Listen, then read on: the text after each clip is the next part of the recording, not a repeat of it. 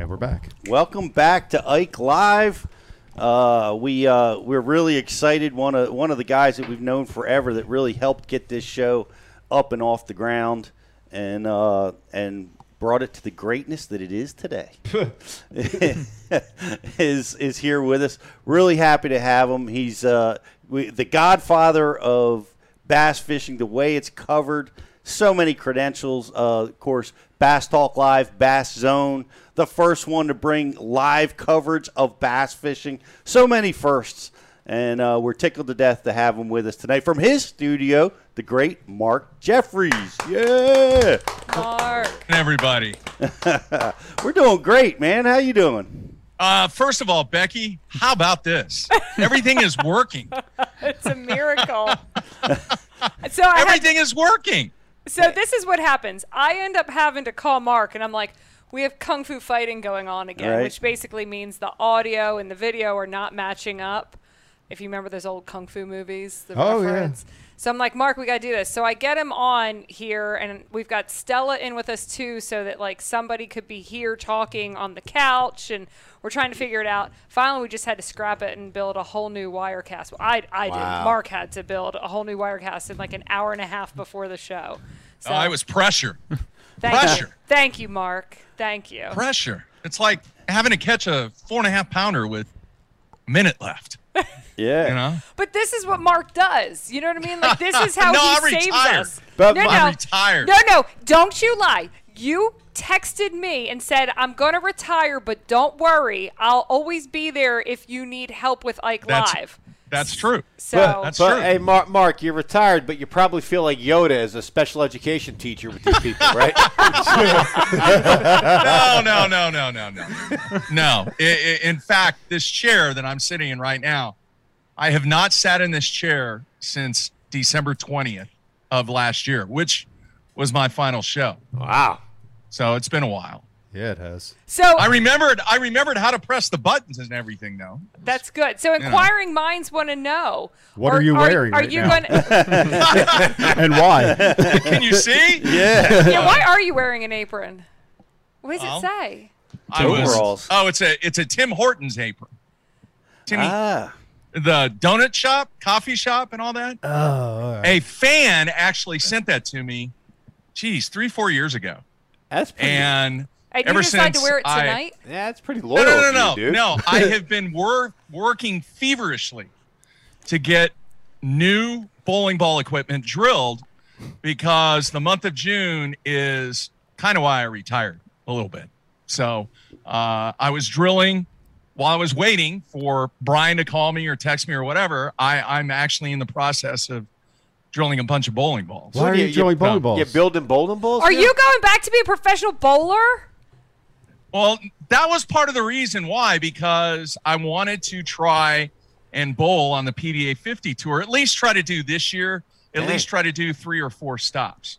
So what Very ended up happening was I ended up uh, finishing fourth in the Oklahoma Senior Masters. Dang. And then, in fact, this past weekend, I actually won or earned an entry into the 2022 PBA 50 Senior U.S. Open Dang. in Lubbock, Texas. Wow.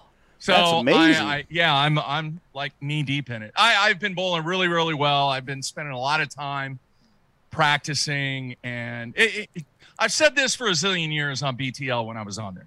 The two sports are so similar because if you don't spend time on the water, you're not going to catch fish. Well, guess what? If you don't spend time practicing, you're not going to knock down pins. It's the same thing. Yeah, but no one's ever caught a bass in a bowling alley. All right. I wouldn't say that, man. You don't know what goes on in some of those late night pot games. You know, got some crazy stuff going on. So what what's up with drilling your own? I don't understand that part. You just go to the bowling alley and you grab the. No, No, you got to No. have your own ball. Well, you I wanna to, hear- you I mean, have tell me. Yeah, you drilled. cast well, it- no, no, no, no. You have it, it, very similar to fishing. Once again, you have people out there that what do they do? They pour their own jig heads, right? Yeah. They they they make their own spinner baits. They do all kinds of custom stuff. Well, it's a little different with bowling because obviously manufacturers make bowling balls, but technology has gotten so complicated that it is turned into a game of physics rather than just going to the back of a bowling alley and picking out a ball and going and rolling it down the lane. So uh, actually, this whole thing got started.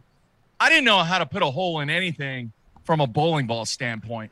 So uh, I got pissed off because I went My man. and I asked the guy, "Hey, how much is it gonna cost me to get this ball punched out?" And he goes, 60 bucks." And I go, "You're out of your freaking mind." I said, "I'm not paying sixty dollars."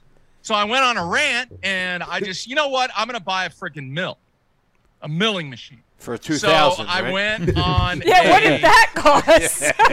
no, no, no. Listen, the- the Cliff Note version. Cliff Note version is I found a almost brand new mill from a dude in Tulsa, Oklahoma that was from Russia.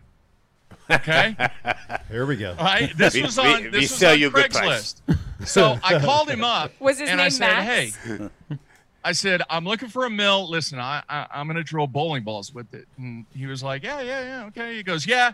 He goes, I was using it to build airplane parts Yeah. Uh for a company here in Tulsa, but the company went out of business and they forgot that I had their mill.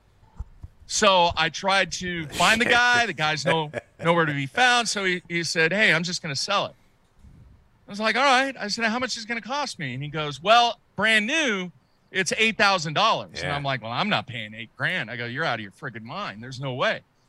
He said, Well, what do you be willing to pay? I said, Well, I said, I'll give you Sixty a thousand for it. And he goes, Okay, I'll take it. I go, Seriously? He goes, Yeah, I'll take a thousand. He goes, Can you come and pick it up? And I go, No, not really. He goes, Listen, he goes, My truck, it's got a crane on the back of it. He said, I'll deliver it to you for 200 more bucks. Dang. It's like, deal. So Ivan was his name. Ivan got here put it right in the corner of my studio. I had the electrical set up, and I was on a quest to figure out how to drill bowling balls in today's game. It's it's So- completely changed. Now it's all about physics and angles. And, Do, do bowling balls run out? No, but Yeah, do they wear yeah, like out? how Is- how often do you have to like get a new bowling ball? That's yeah. all the time. Why? I, I could. I wish I could take the camera and show you. I mean, I've got You, you know, 30 bowling balls sitting over there. so Mark, what but is wait, the, wait, what wait. is- How or why? Why? okay, let me ask you a question, Brian. yes, How many rods and reels do you have? several, a lot. All right. Why do you only? Why not just one? I mean, why not? All right, so you have bowling. They're situational.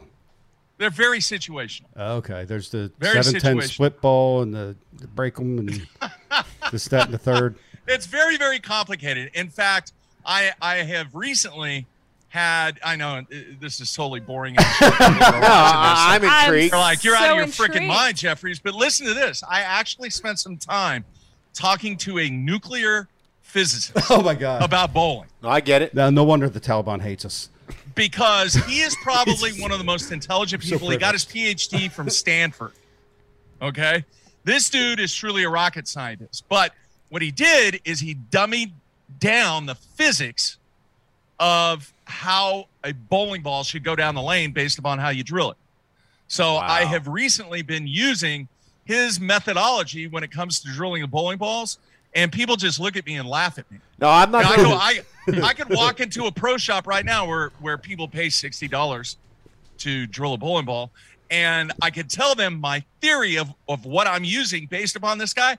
They would absolutely laugh me out of the building. It'd be kind of like you going into Bass Pro Shops and saying, "Hey, uh, you got any zebra colored spinner baits?" Yeah, zebra. You know, black and white stripes. You know, no, no, no. I don't want skirts on that. I just want you to put some material on the back of it that looks like it's a zebra.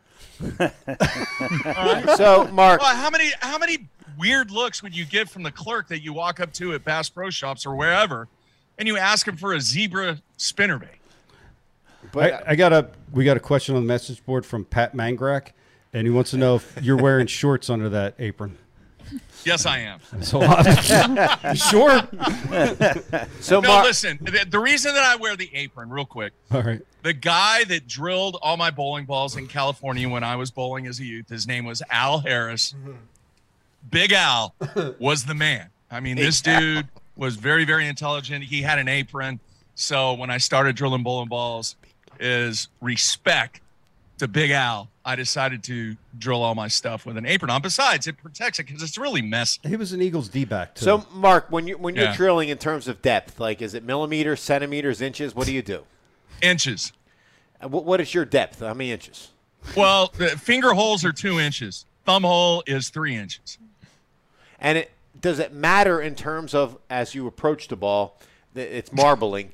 like, are you drilling like uh, are, like when you're looking at the marbling? Is there a, a specific area you're No. targeting? No, it's based upon two things in this new theory. And and these, dude, we're gonna lose viewers because people Oh, they're- not they're- gonna be they're gone, dude. in this. All right. Don't worry about it. There's just one critical thing right now, and a It's lot of people us. say there's multiple critical things, but in the theory that this nuclear physicist told me, there's one thing, and it's called the pin. Every bowling ball has what is called a pin. That's the and core? The placement of where you put the holes based upon where the pin is is going to determine how the ball is going to go down the lane based upon how you throw it.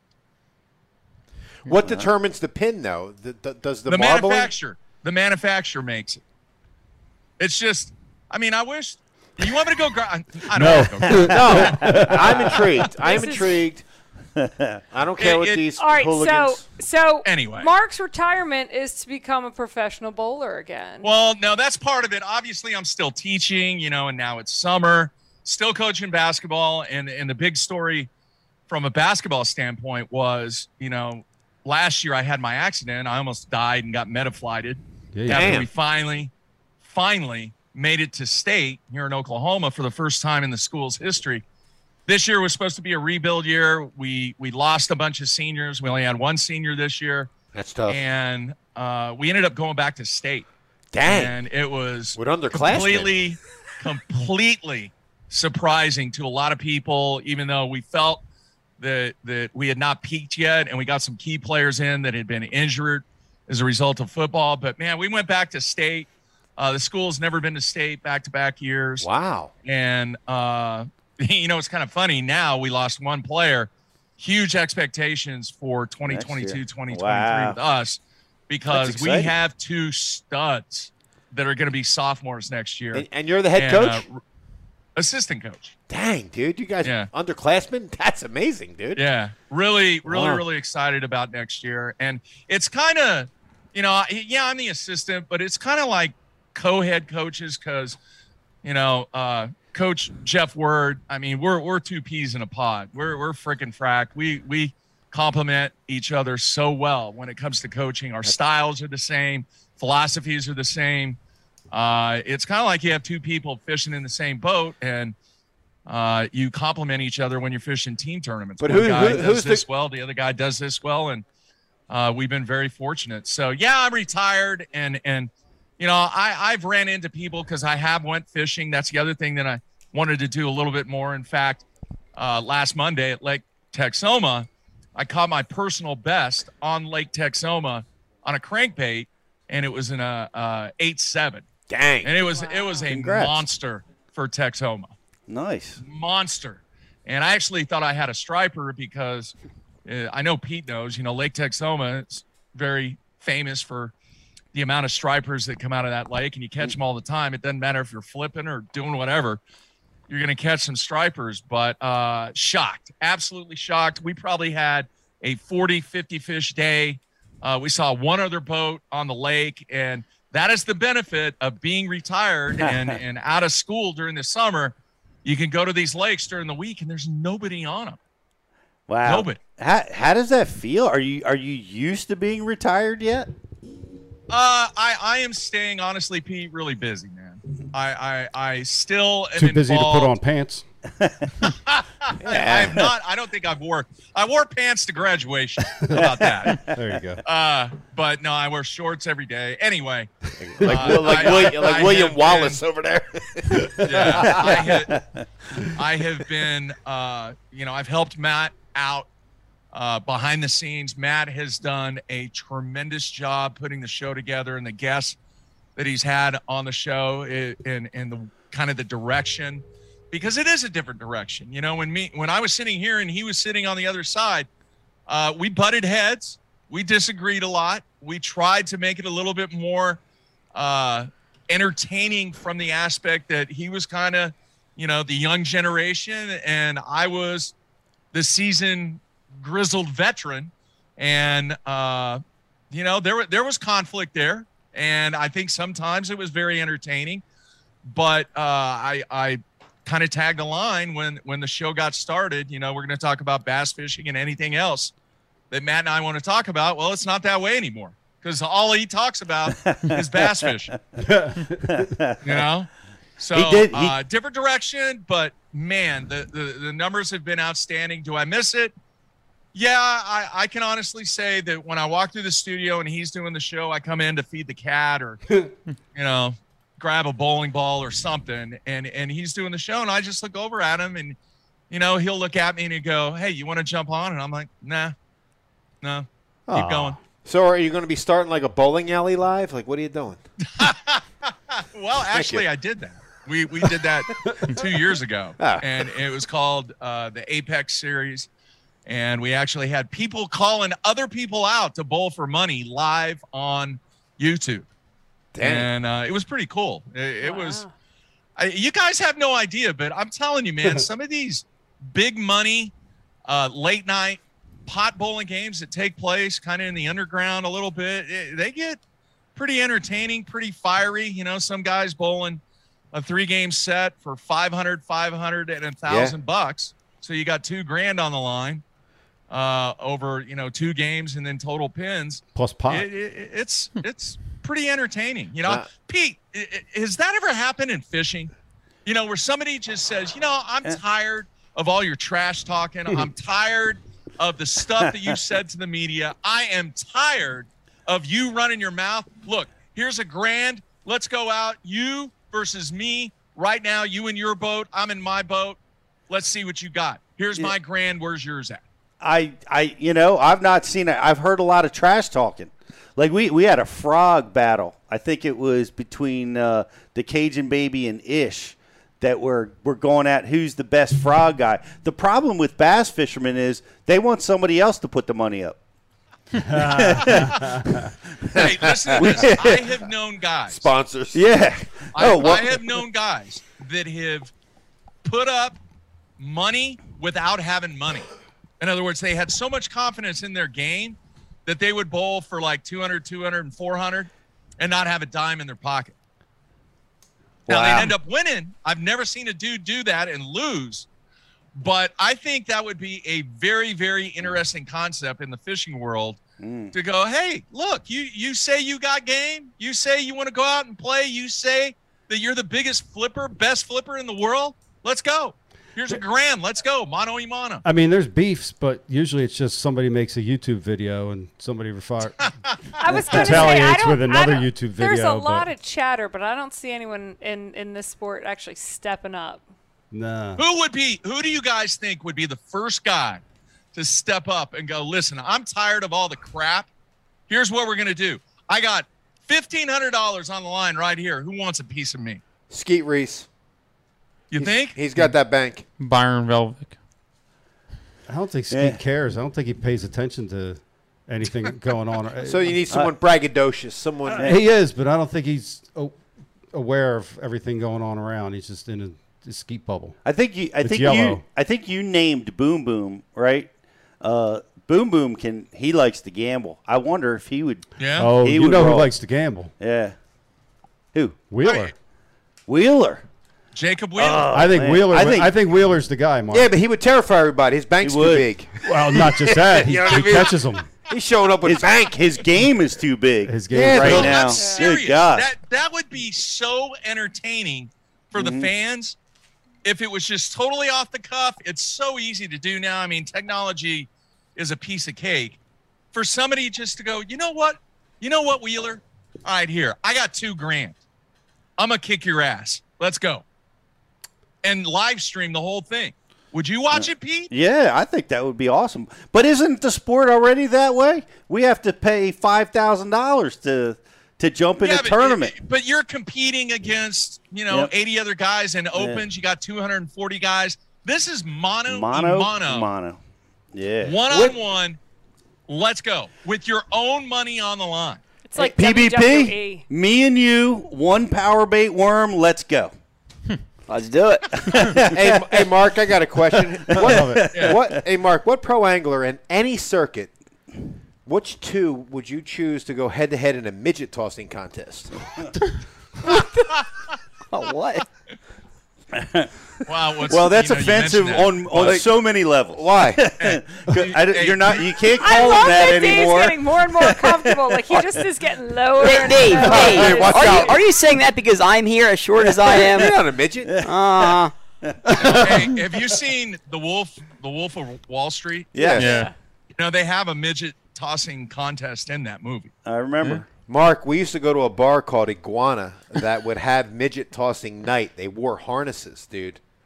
Like one would be around the small of the back, the other would be around the crook of the neck, Yeah. and dudes would Yeah. launch 'em Wow. into, Wow. into a ball of like foam, like a pit of foam. We went downhill How fast. about I'm just asking who, it- two it- anglers it's would all- do that. Who, who the beefy anglers? That's all. No, whatever. it's all good. Let's talk I about think the fans Who are the beefy? Oh, you were looking for like the muscular or Yeah, the- who, who can who can who can hurl a dude? That's all. Who can a small dude? I think the fans would flock Caleb. to, to watch Sumrall. it Caleb. 101 Yeah. Summer. with with somebody putting their own money up and somebody calling out somebody with their own money and going, "Let's go." Let's I don't Yeah, I think it'll agree. ever happen. I just Nah. don't. now you you've been you've been trying to make that happen for a while. Well, I just, you know, I- some of the things and and and having covered this game for so many years, and and and Pete and Becky, you, you know this. You you have seen some of the stuff that takes place behind the stage. Some of the stuff that takes place before you ever get checked in. Some of the stuff that takes place in the campground or at the hotel prior to the event, during the event, and after the day is completed there are tension tensions between guys all the time. We I just- just wish Yeah. one time somebody would step up and you know, here's what we're gonna do now. All right. Tournament's gonna be over, people are gonna be gone. All right. I, I'm tired of it. I'm tired of you saying this. I'm tired of you doing this. Let's just go. One on one. Let's see what happens. What do you, do you think it would be cool? own. But do you no, think it would be cooler if they were in the same boat together doing it? No. Or, I don't think so because that puts limitations. And you know, Joe Thomas has done that for years, but I don't think it's been, you know, and and a situation that calls for animosity between the guys or anything. You know, don't restrict them. You know, don't restrict the. You might restrict or confine them in an area of a lake. Right. You know, to where maybe they cross each other or something like that.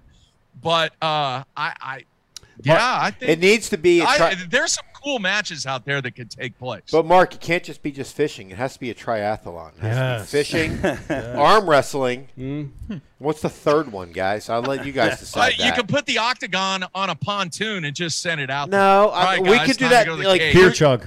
No, a beer chug. Yep. Nailed it. Beer chug. You're right, dude. A pint. Who can pound Yeah. the pint? Yeah. Mm. Arm wrestle. Yeah. Bass fishing. Maybe Oh, it's yeah. like every every fish you catch, you have to dr- down a pint. No, that's a That's a separate different competition. That's Oh my part. God. Like Like, we just make it all like interactive. Pete, we can all chug a pint, but Yeah. you, you see our very own Riz. He looks yeah. like a goddamn uh, like a V8. You know, he's oh, it's gone, dude. Gone. yeah. Yeah, But how are you? How are you going to be flipping after your third fish catch? You do Your that third pint gets after the arm wrestling. You, you chug to, to cure the uh, tendonitis. You're not. You're not. But eh, you know, here here's something that's been kind of weird. And being retired, you know, with the 20th being my last show, I've kind of sat back and truly kind of watch the game as a fan, not somebody thinking, Yes. oh my gosh, I got to get the scoop on this. You know, what did he do? How did he do it? You know, blah, blah, blah, blah, blah. And I've just seen some things that have taken place both on the Elite Series side and on the MLF side from a fan perspective. And I was just kind of like, huh, okay, that's interesting. Hmm. Okay. Well, like what? You, You have to know, give us an example. what specifically, dude? Yeah. This is what Well, we're- it's just, uh, you know, just like what took place at Fork last week. Uh, you know, how many guys were over the century mark? What was it, four? Yeah. Four or Yeah. five? Four. I thought it was three. Was it four? I think Might it have was been three. I think it was three. Three. Swindle was one of them. though. He was. Yeah. Yeah. Swin- Swindle tied. he tied with And- Paul in and here's Yeah. here's kind of the thing that really really hit me last week was the fact that Swindle has been doing the Elite Series and been doing everything Bass for a zillion years, but but the dude's never won an elite series. Of- Damn. Never has. Right. And that, Well, and I think that's the closest that he ever came to winning an elite series, Is finishing is that third. true? Yeah, he Wow. got Angler of the Year. That yeah, He's got Twice. two anglers. Yeah. twice Angler of the Yeah. Year. And Gerald. Well, he did. He did one of those Angler of the Years. He did when he was on the Citgo team. Wow. yeah. Yeah, because I remember uh, seeing him and uh, who was the other guy? There were three guys on the Citgo team. Uh, Chris Alfonso. Our buddy's got one of them boats. Anyway, uh, I, I I remember seeing him in Tulsa, but back then I think it was only like four or five events, and that was it. All right. They didn't have they didn't have you know eight, nine events, whatever the number is now. But I, I just kind of thought, man, that is crazy as a fan to look at it at Swindle and go, man, the dude's never won. He's Yeah. he doesn't have a blue trophy. Yeah, he's been Angler of the Year and he's had great He's- seasons. He's been to a million classics. He's won been to two a million AOYs. classics, but how difficult is it to win one of those blue trophies good point. when you have somebody like him and he's Yeah. he's never, you know, this is the closest that he's came. Yeah, that's well. You've been with and with the sport forever, and and I just I don't know if you got a chance to weigh in on it, but some since your retirement, something sad and monumental has happened, and and uh, a, another visionary, the visionary, uh, the passing of Ray Scott. Yeah. Uh, I mean, I just like to hear your thoughts on it. Uh, you know, it kind of hit hard because I don't think anybody that's in this game, no matter what your capacity is, what you do, be it from a participatory standpoint or from a media standpoint or from a selling standpoint of anything that is related in this industry, he was the reason that you're doing what you're what you're doing. Uh, I was very, very fortunate. One of the few people I think, from a media perspective, that actually got to go to his place and fish and spend the night there and actually talk to the guy one on one. You know, this That's was amazing, 15 years ago, probably 15, 16 years ago right? and to just pick his brain where and and and I you tell me if you disagree with this statement but there was a there was a Ray Scott that was in Ray mode and then there was a Ray Scott where he was just being really the guy that he was Yeah. and and sometimes when you talk to him and he was in Ray mode, it wasn't really a too, true indication of the amount of of feelings and just what kind of a human being that Ray Scott really was.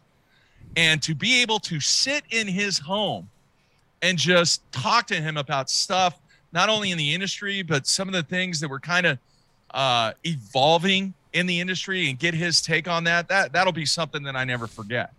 So very, very fortunate to do that. And it was funny too, because we actually got to fish on his lake and we were in VanDam's boat.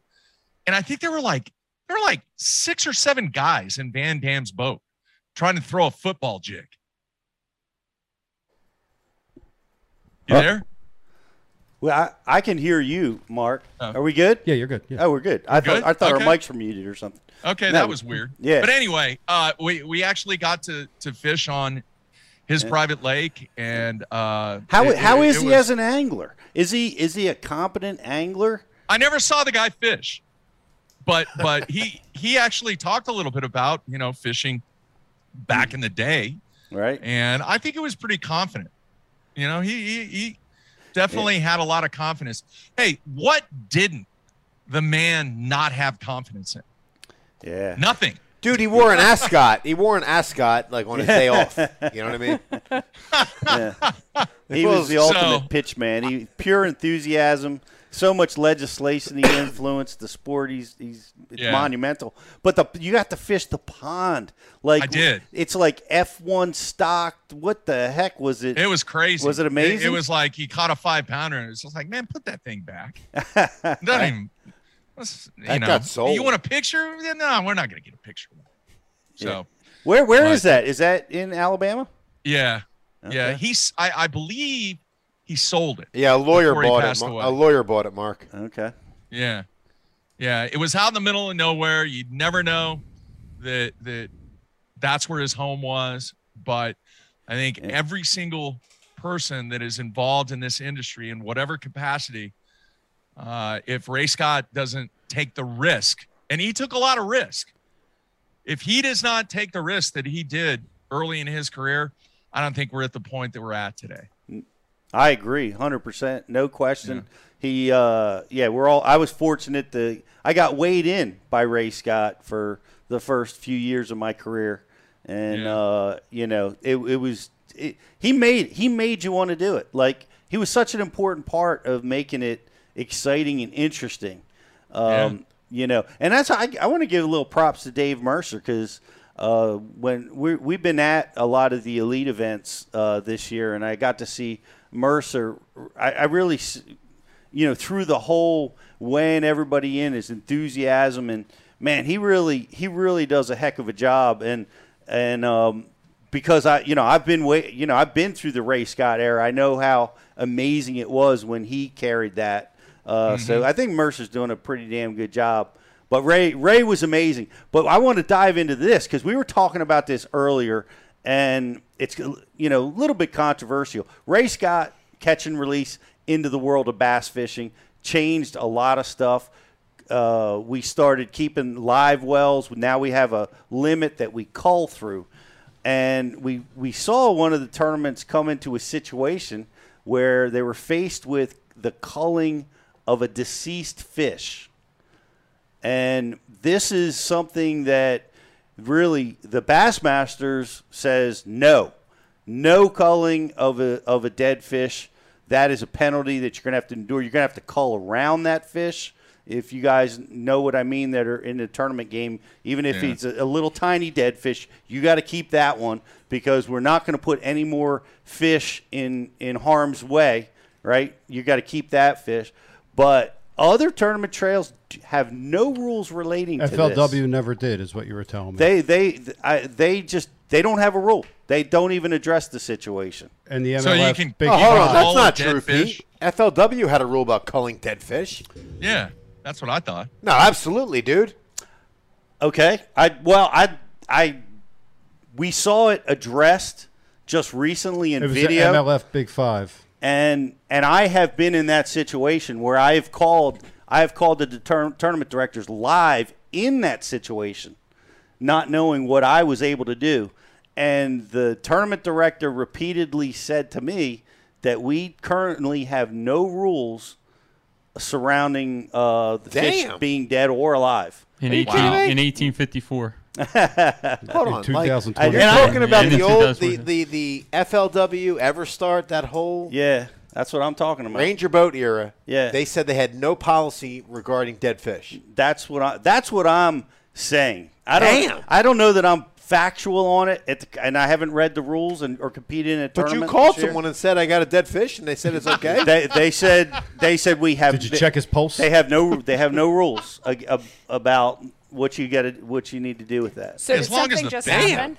You know. Yeah, we band's we we saw something. BTC saw something, which brought brought this up for discussion. Who'd Yeah. you call? Shelly? And she like was like, yeah, we have no rules. Shelly's his wife, by the way, guys. You call that fish. Get Yeah. that extra half. a pound. Who was the tournament director? Did our guys imitate Bill? Uh, Uh, Bill Taylor. yeah, Bill Taylor. Yeah, we have no rules, Pete. Yeah. You know, I, and I don't think they put a rule there. I, I, I don't know why what their philosophy on They it had a is rule. or So- was or whether Wait, so it's what changed. happened? Thank you. so in the MLF Big Five series, uh, latest event on Guntersville, the guy that actually won was on camera throwing a corpse overboard, and there's according to uh, some other people I've talked to, somebody that's finished very high was in contention to win that event. There's no rule. There's no rule about that that, that you can't. I'm shocked. I was shocked too. I was shocked too. Yeah. I'm not. Who wants dead fish brought up, man? Hold, hold on a second. Turn them things back. Get them out of sight. But but Get I'm them out just of saying, sight, dude. I, I did, I That did- very well may be the Sometimes they eat too much of the bait that. and they die, Yeah. man. Get them out of there, dude. Don't bring them up. Nobody would have a fish to weigh in at St. Lawrence Th- This is in, the in pr- July when they go there or August. I'm actually, am I, am I, am I bad for not caring? Like, the, turn them things back. Get them out. Let, let nature. Can I do that for the pro am? No, What the Like- hell's wrong with you people? Cold dead You're supposed to try to keep. I'm them not saying, like, alive and multiple. penalized. Yeah, I maybe- know, but like, Maybe you're allowed to have one dead one and let nature reconsume it. but what if I like penalize You know what I mean? penalize you I think nature pounds would like that, bring huh? Crawfish dead would love it. If you what? If you What? bring a dead fish to the scales, I'm going to penalize you five pounds. I'm the one who has to get rid of the dead fish. Like, Yeah. I don't. Uh, I mean, Well, the point of the I'm penalty is to make the because we get Right. consumed Accountability. with- Right. accountability. You get consumed at the tournament, the pressures. You got to keep catching them, and you don't want to take the time to put the G juice in to make sure that you have ice to Right. you know make sure your aerators are working. make Um, sure you don't wait 10 minutes turn on the right the button. on a Senko and, and, and, and throat him. Thank you, Mark. So this is the the Tackle Warehouse Pro Circuit we're talking about, right? Same tournaments. That's the Big Five. It's Yeah. Yeah. okay. Yeah. O- on the website, Rule 18: Uh oh. Oh, damn. four ounces will be deducted from the total weight for each dead bass presented for weigh-in. Right. Yeah, but that does has nothing to do with That- culling It's it culling, during the yeah. event. So you can cull it, but if you bring it in, you lose weight. right. No, there's a lot of rules that say no culling of dead fish. It specifically Yeah. says no culling Okay. of dead fish. We're talking about Back this when I remember reading that shit. Yeah, right. that's what That Bass says. So you have to make that Yeah. call. Like if it's still like, you know, if There it were- doesn't look like it, it'll make it, but it's still flopping. you- Yeah, right. you what could- determines you a dead fish? Right. Then. You don't have a uh, what, what are things called? Like the doctor scope on his neck. You know, Yeah. Like, he's still moving, guys. Stethoscope? You see, he's A his tail doctor just- scope. I don't know. I thought the I, I thought stethoscope, but I wasn't sure it was a microscope. I had a lot of whiskey. I'm sorry, Mark Jeffries. We got you on here retired, and I'm fucking talking. So It's should so should we have that rule or do we not have that rule, Mark? Mark, I, I don't. I thought the rule was in there. I part of the strategy that anytime I fished a tournament is if you hooked a fish, throwing a Carolina rig or something like that, and he may not look that well and say it's a three pounder. Well, it's a judgment call. All right, he's alive now, but is he going to be alive an hour from now? Mhm. Well, I think I can catch a bigger fish than a three pounder. So here, I'm going to let you go to live another day. Hopefully. Agreed. Get That's him out That's part of of there. the strategy, is it not? Yeah, throw Yeah. him out of there. Yeah. Well, Yeah. It, it's it's interesting. And guys on the message board, if I'm wrong, or you know, not that I'm trying, I'm not a tournament director, but if that if that rule exists over there, let us know. Uh, but I want to dive in a little deeper I've on got, it. I've got my uh, guy fact checking here. Um, uh, yeah, it sounds like there's no rule from FLW about that. Mm-hmm. right, and I'm shocked. Shocked. I, I man, I, flabbergasted. I thought I remember seeing no culling of dead fish, dude. Yeah, We've seen it so many but- times Right. at all the rule, all Yeah. the. I mean, the, even the little pot tournaments that we fish all usually mimic the bass rules, and it says right there. It says it on the Ike Foundation. Yeah, because we just Right. copied them and then just Yeah. fix, Can we get- fix what needed to be relevant and for also our event. But that Rojas beat Swindle by an ounce at Toledo Bend. For a win. Yes. Wow, Can we get that Luke was as Duncan as on win. as uh, the guy from FLW to tell us whether or not that was a rule? That would be. All right. Explain I- I that a rule. That's what he Bill needs. Taylor, that's Explain it. it. I have a question. Talk to me. Okay. I want to I want to dive into 2023. And like I said, I I've just been looking at it from a fan's perspective, but I know there's a lot of other stuff going on because of what I've heard Matt talk about. But here's my question. Can you see Bass and specifically Bass going, "You know what? We're going to help you guys out in 2023 from a cost perspective, uh, you know, gas at 5 6 bucks a gallon, whatever. Here's what we're going to do we're going to go back to back events and they're going to be say 60 to 100 miles apart as far as location to reduce the amount of cost because it seems like and Becky you can chime in on this one it seems like that you do save money when you do have back-to-back events but by creating those back-to-back events in close proximity it would save the guys a lot of money what are your thoughts on that I actually do have an opinion on this. Oh. I can't remember what year it was. It would have been a year that we had Falcon Amistad back to back. So what was that? Maybe like 08 or 09, some Yeah. somewhere in that that Right. that realm. But they had a year where they did two tournaments back to back, and then you'd have you know so many weeks off. And Mm. Didn't then they try to do that in tournaments back to. California Yeah. too? Well, they did that, Yeah. but Yeah. Well, they, You they know, usually that- that always was do it with years ago. yeah Many they years always do that with California. They'll like back it up to something. So they'll do either the Delta and um, Clear Lake. Clear Lake, or the, the last time we did Delta, and then we went to um, uh, Havasu. Okay. Um, but they had a year where they did it, and I'm telling you, it it you know it was exhausting that second tournament, mm-hmm. but it worked because it, it's hard if you're at a tournament and then you have two weeks off and then you're all the way over here. I mean, when the schedule's all over the place and you have weeks between. It's not that simple. We're not a sport where we've got like private jets and drivers. You know what I mean? Like you don't mm-hmm. get to just go home. It's like, well, where do I get my rig to if I want to even try to get home, or do I drive all the way home? Or I remember that year being a lot easier. I mean, it just made sense. Right. I get. Uh, it's, yeah, Pete. Two two examples would be Toledo Bend and Sam Rayburn, back to back weeks. Right. Another one would be Table Rock and Lake of the Ozarks. right. You know, two great, really good fisheries uh, that are close proximity, but then you have it back to back. All of them have good cell service because that's you have to have that now with the way that the tournaments are covered. But I, the only reason I bring this up is I see pain right now mm-hmm. as a fan. I, I see it in a lot of those guys that are not, they're not earning checks.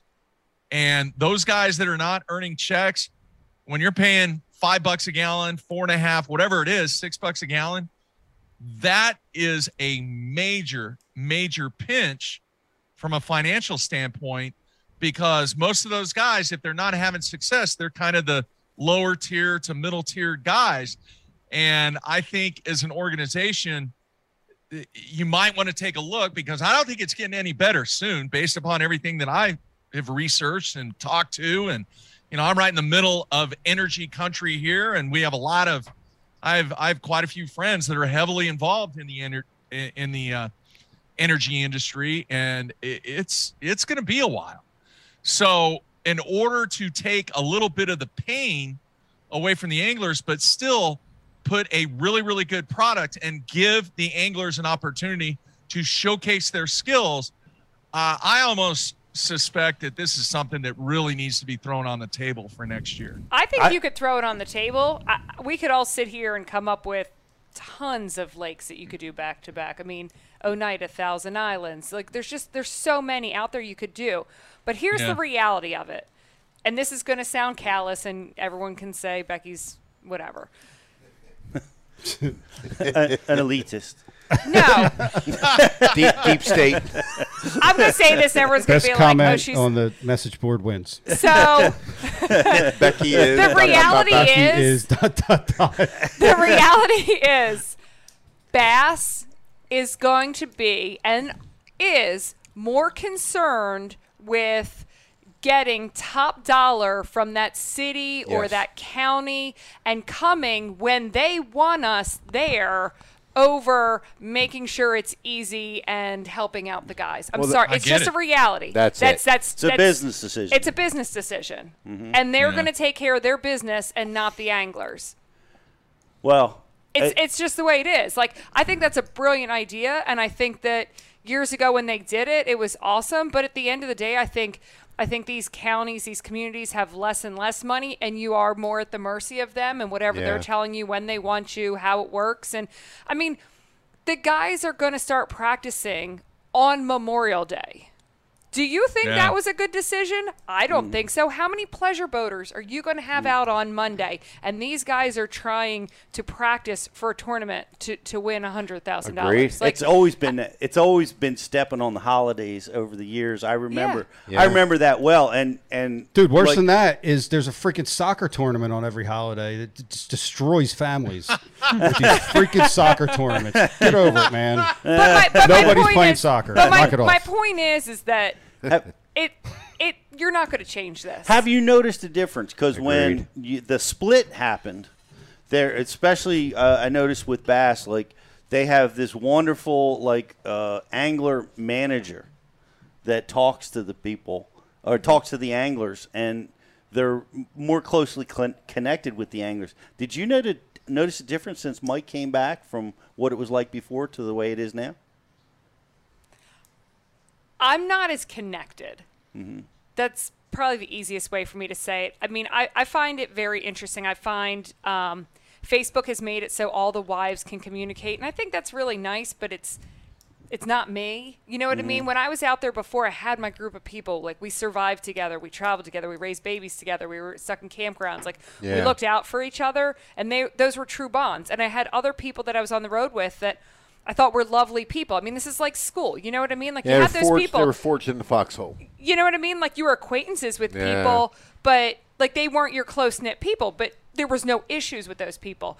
I, I find that now it's like everyone is supposed to be best friends. And that's mm. a weird thing to me. You know what I mean? Like I like everybody, but but not really.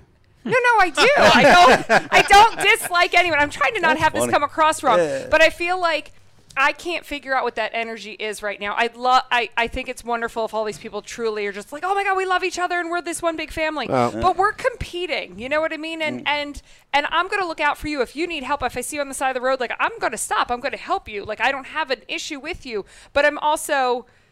We don't live in a world where you're best It- friends. is it like everybody. it's, it's like you don't want to be fake. You want to be real. Yeah, You know? yeah. Is it a little bit of like the safe space nerfed generation meeting like the Generation X? Or maybe people just putting up a front. But she was Well- saying everybody thinks everybody's supposed to be like kumbaya. Oh, oh, oh yeah, yeah, yeah, yeah. You know, let's all sit around the same campfire. Yeah, yeah. So you see Well, the you gotta- comments on social media like, "Oh, you know, there's no respect anymore." Uh, you know, oh, nobody. There's also gamesmanship, and like we talked about earlier with Gerald and, and, and Greg, I feel like, and I wasn't there, but I feel like Gerald pulled a, a veteran move on him. He muscled Oh, he Rick of there. Flared him. He Rick Flared him, dude. Yeah, but that's going And on Gerald forever. went straight but jump now start we all I'm saying get it's to watch on it. forever, but now we we, get all to get to watch watch it. it, and people get to have opinions. Right, Yep. and everybody, oh, get so mad about grow up. Hey, I want to weigh in on this because, like uh, it was pointed at, Jake pointed out earlier, I started fishing in the 1700s, and I saw gas prices uh, that were five dollars a gallon. Pete actually saw the dinosaurs before that turned into gas. the gasoline. He watched one melt into oil. That's right. saw this pterodactyl. He said, "Oh my God, look at him! It happened faster right than into- you think. Right into 95 Ultra." But, but we Pete had, we, remembers quicksand. we had Ethanol free too. we, we, we had the the 250s right and they were they were not the advanced uh, 250 horsepowers that we have today that are way better on fuel consumption than than what what was it 10 or 15 years ago when we had four dollars a gallon uh, and Yeah. it changed the way that I competed in and I believe in a, in a really negative way, especially when you're talking about going to the Great Lakes. And and I vividly remember run. that I'm I'm paying 450 a gallon and I've got to drive out to the Pelee Island Yeah. from Lake St. Clair to Out of Sandusky. yeah, it's it's 50 gallons times that's $250 a day.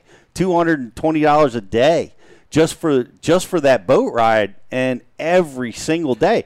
It just it absolutely wipes you out. So oh, you Pete, remember learn when, ways around it. Remember when Everstart launched us out of friggin' Cleveland two years in a row? that was awesome, wasn't it? That was Everyone awesome. had to go like 100 miles. Like, Dude, the West. The, the greatest thing from from that tournament, I the wind blew, and one of the dudes went, wanted to run to Pelee Island from Cleveland in like five, six, seven footers, and he just was going to go. That's it. And he drives, and he, I was talking to him, and he goes. I'm I'm three and a half hours into my drive and realize I'm not there yet Yeah. and I, there's no point in continuing because I won't have any fishing time. So he drove three and a half hours in five foot waves, turned around and drove three and a half hours back, and put his boat on the trailer. I feel, I feel Never for made his, a cast. I feel for his co-angler. oh my god, That dude got screwed. right. it would take. He drew the Wow. short Pete, straw. Let me, Pete. Let me ask you this: in in challenging economic times like we're currently in, and uh, all indications are they're going to continue. Does that impact? Because what you mentioned that a lot of guys may fish different because they simply are not willing to spend the money uh, because they may or may not have it. But what I want to know is, does the temperament change? In other words, where somebody might be a little more, yeah, go ahead, yeah, you can have it, you know, Right. whatever. Now, because their expensive has increased so much, there's going to be more confrontations due to the fact that they're not going to give up that area because they know that that area is going to produce and they need the money. I, I believe you're you're you're right. I believe mm-hmm. you're on it because what there's a lot of things when you're out competing that that can ch- change the way you compete and apply pressure. They, they apply pressure to what's going on. A lot of it, a lot of times, it's it's personal relationships. You know, can really apply pressure to what the decisions that you're making, how you're competing. But financial pressure, oh my gosh, it's it's a massive thing that is definitely going to ratchet it up because guys are you know I've been in that situation. If I don't get a check, I don't pay my mortgage. So guess what? The cuffs are off, man. The gloves are off. You know, it's like I got to get it. I got to get it done. that was that was personal relationships. I got them Cuffs? confused. Are you kidding me? Pete? Got them mixed up. Were they fluffy? They were very- Yo, hey, Ma- Mark. We talk about Hey, Mark. You think you're cutting edge with an apron? Pete is next level with cuffs, bro. He ain't playing around with aprons. dude. They have, ze- they have zebra pattern. zebra pattern cuffs. They're my favorite. oh man, I gotta find these on Amazon. oh. Wow. Oh my gosh. we But- talk we but talk about handcuffs. That's what he's talking about. I meant to say the gloves are off, and I said the cuffs. All oh, right, He, not- he not- didn't say nothing. yeah. You brought it up. You said cuffs. I, I, He's just mistake- sitting there in his cooking apron, minding his business. I, ca- ah. I caught Pete. my faux pas. Pete. I caught my error. It was a But- Freudian slip. But it will. It will definitely apply pressure, cuffs or gloves. You know. Or zip ties. Yeah. and, and I think we'll see more fights. I think, uh, the, especially the guys that, man, there's so much going on because what else is applying pressure now, especially on the elites? I see it. Uh, the guy, there's right this transition has happened, so now you got to average your. And I don't know how it works, be honest, the details, but you got to requalify right? Yeah. So there's a whole herd of people out there right now that are facing the chopping block if they don't get it done this year. And that's going to be applying pressure. You add that with, and those are probably the same guys that are battling the financial pressures, right? Because if you're not making checks, you know, Yeah. you're not getting points. You're looking at not requalifying, and you- you're not getting you're not getting as many checks as you need. So, yeah, I think I think we'll we'll we'll see the kum, kumbaya error maybe uh, a little bit less in 2023. And Mark, I have a follow up to your question. Yeah. Yeah. You being a sports traditionalist and a hardcore coach, mm-hmm. what are your uh, what are your thoughts on maybe like uh, introducing hockey fights to fishing? Like you know, guys arguing over a spot, get on the front deck, lock up jerseys, and bang it out. Yeah. Go in the penalty box for Come on, 30 dude. minutes or whatever. MLF, they put you in penalty box for letting a fish touch the deck. Why not? You know, for touching a guy in the face. yeah. Yeah. hey, hey, did You not want to you, you want to increase the popularity of the game? Fighting, Throw a little dude. didn't Yeah. it didn't that happen? Something like that happened with uh, Ish Monroe a while but it was back. the Yeah, worst Keith fight ever O'Shea. between him and, and Keith. Keith. It was Yeah. like the worst fight ever. They, they took they took fighting out of hockey. They ain't letting it in fishing. No. Oh, Ah, I know, Wait, but what do you mean they imagine took how awesome fighting that out would of be. hockey? Yeah, it's gone. Yeah. No, they made What are you it talking so. about? I went to a game and saw fights it's every so two punitive. seconds. It's, I don't know. I stopped watching. A well, long you didn't go time to ago. NHL. You might have went to like Phantoms. No, we went this year. what? No, it's not out. In fact, there's a a E60 special coming out the first week of June, and and I'm all about the hockey. You know, my team they got beat up by the Avalanche. They're out, the Blues. But anyway, there's a documentary coming out in June that features the clash between the Detroit Red Wings and the Colorado Avalanche back yeah. in the Claude uh, Lemieux Yeah. situation where he yeah. cold cocked uh, I and and there is hatred, true hatred, still with some of these guys. There's a great promo that's out.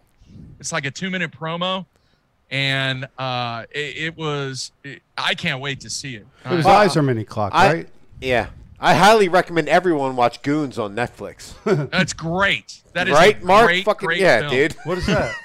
Oh, it's about enforcers. It's, Really? an, it's an NHL Yeah. enforcer documentary on Netflix. Yeah. Oh, it's a doc. It's oh, it's amazing, dude. Oh. it's really really good It's good. the best one. Really Mark. good. Mark, who's who? Who? Who, who are the? Uh, who are they following? What's that? in in this documentary? Oh, uh, Probert. Oh Ty my! Domi. Oh my goodness gracious! Uh, The bangers. oh yeah. yeah, I mean, long time. They, Yeah. they show the fight that Probert had. Probert. with, but uh, go ahead. Uh, the dude from Vancouver that goes down, and I can't remember his name, is one of the greatest fights of all time. You know, Um, but but Bob Probert, he ended up. They go in depth a little bit because he had so many issues when he got out of hockey. Yeah. You know, yeah. he's living on the street. Yeah, he's all messed up. Yeah. Dave Tiger messed up. Williams. Tiger Williams. He was Kings. Chris Tiger Simmons? Williams Dave, was from the Dave Kings. Tiger Williams. Right. He was from Yeah. the Kings, dude. Who? Tiger Williams. He played for Toronto. I thought he was L.A. Kings, man. Whatever. No, he was Toronto. all right. Dave Schultz. Obviously, you guys know all Well, about from the Flyers, we yeah, we have our bangers Yeah. from the from the you know the, the Broad Yeah. Street Bullies, man. Yeah. Some of Eh. the most greatest epic hockey ever played, especially against the Russians. So, Mark, I I Damn live right. I live like a mile from the bar they all that that team used to hang out at called Rexy's Bar. It's still Yep. standing today. Really? Yeah, they would all go there. Yeah, dude. I'm, I'm sure the the broads they smashed were all dead now, but I mean, like that, like all like the waitresses and stuff they ain't around no more. But the owner, like it's still in the family. It's still the same family, dude. Hey, are there are there and this is something because I haven't been out there for a while. Are there still fishing groupies? Where? I've never met there- one. Like yeah, where, dude? 50 year On old tour? men. Yeah. Like No? I don't know, maybe like yeah, I don't know Brian, about what all do you that. know? You know anything about that? Beat of the sea? Me?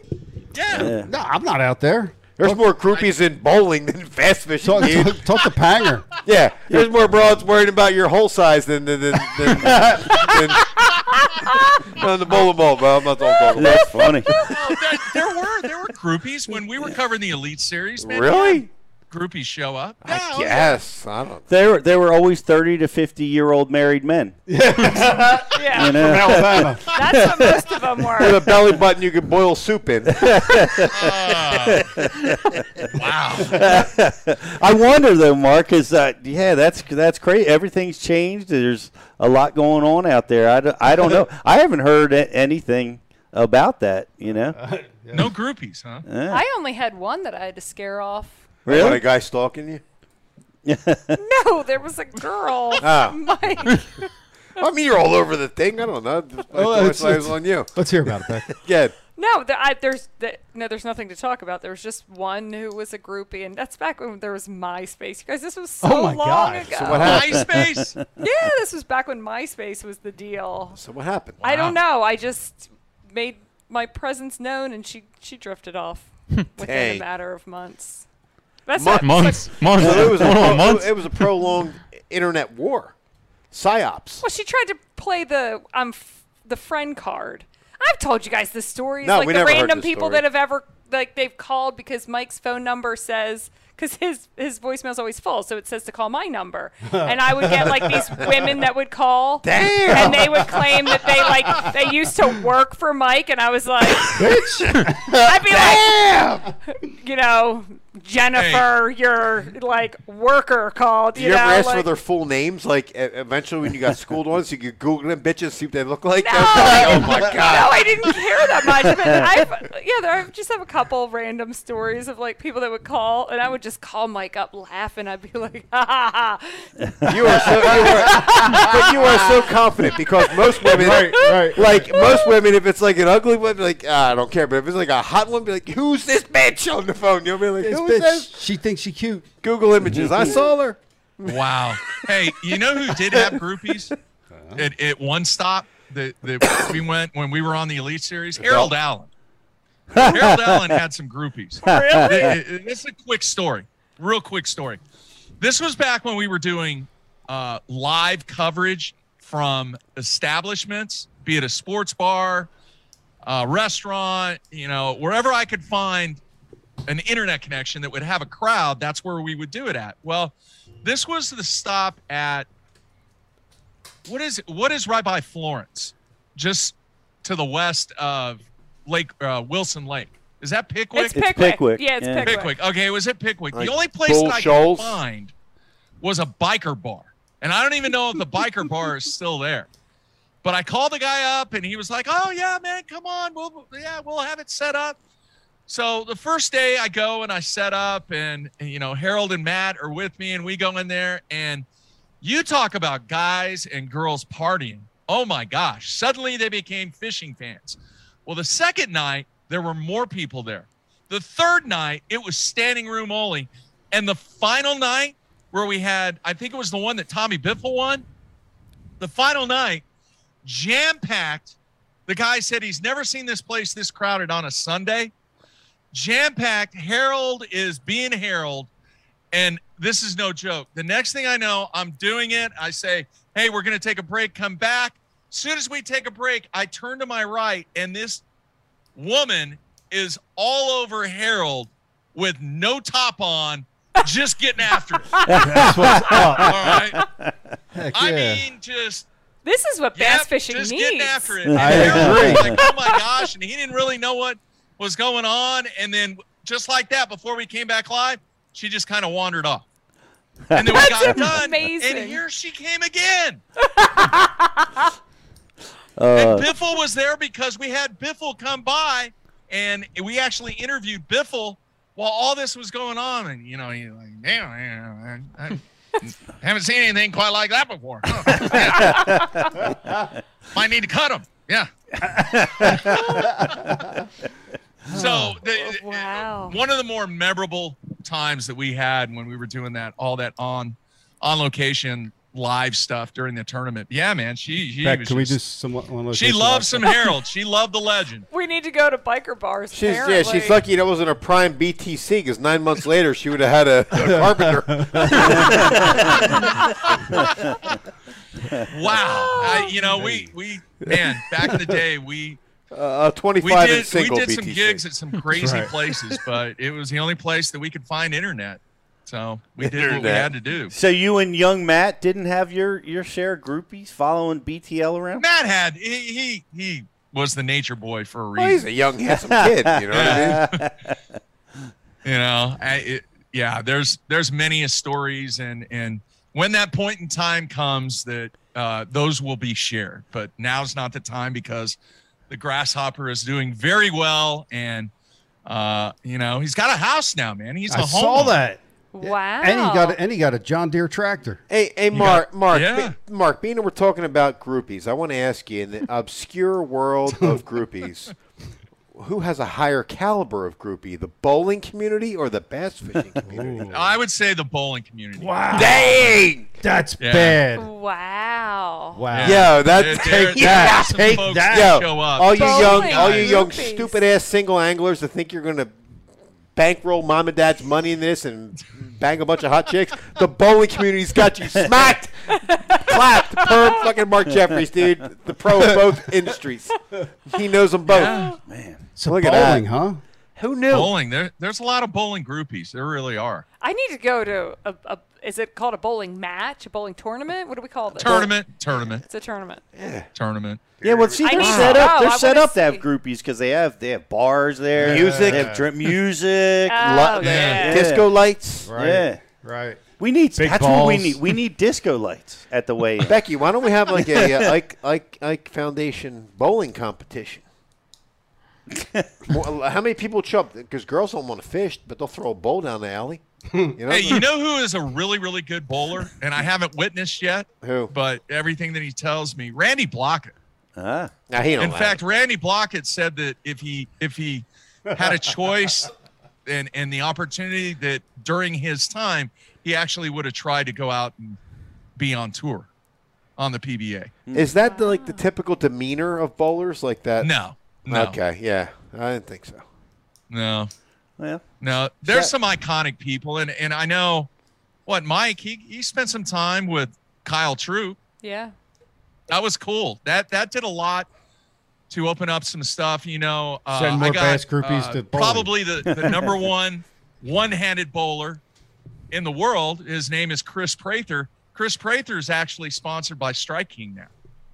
Oh, Oh, great. wow. Yeah, take our money too. Yeah, do you crossover. do you do that two-hand bowling thing? No, no, I am very, very against two-handed bowling, even though I didn't even know that's a thing. What is two-handed bowling, They, Pete? man, they got a hand on in the holes, and There's they got only one two in front. holes. There's only two So holes. they You got go- you, you hold Yeah. it like I've you seen hold, three holers. You hold you hold This it is like a this. two-holer, and you and your hands on the other I'm side. not trying to be gross. and you and you Ah, so the Yeah, I, like I'm telling. episode. Between we got the guy. watch the Let, episode between your legs. with Kyle Troup. yeah yeah wow, I didn't know that was a thing. yeah. Hey, Kyle Troup won over a half a million bucks last year Dang. on tour. Yeah, he just won. I saw. and he, it yeah, just he a few just weeks won ago. the won. PBA playoffs. Won Yeah. another hundred thousand bucks. and didn't catch a single fish. I mean, shoot. I usually No. just grab the Becky- big, heaviest black one I can find and send it down the middle. Or the Now, eight pounder Becky, that you can a get one question. finger Does in. Mike still have you can spin it. those pants? Take out a couple ceiling Oh, tiles. yeah. When he did the thing with, with oh yeah. Oh yeah. We still have the pants. They're amazing pants. Is 'Cause- this guy Kyle a pro Kyle's- angler or is he a bowler? He's a bowler, but like he he dresses all like flashy and bright and crazy as an afro. Big afro, yeah. Dang. Really cool guy. That was Stella's favorite person that she met. She thought he was energy, so huh? much fun. And he had gotten a shower, so his hair was real normal and tight. and he told her during dinner, he said, Remind me at the end of dinner, I'll go into the bathroom and I'll pick it out for you. Dang. And so, and at the end of dinner, she was like, "K- the hair, the hair. And he was like, oh, okay, I forgot, you know, and he went and he like picked it all out for her. And she thought he was so much Oh, my fun.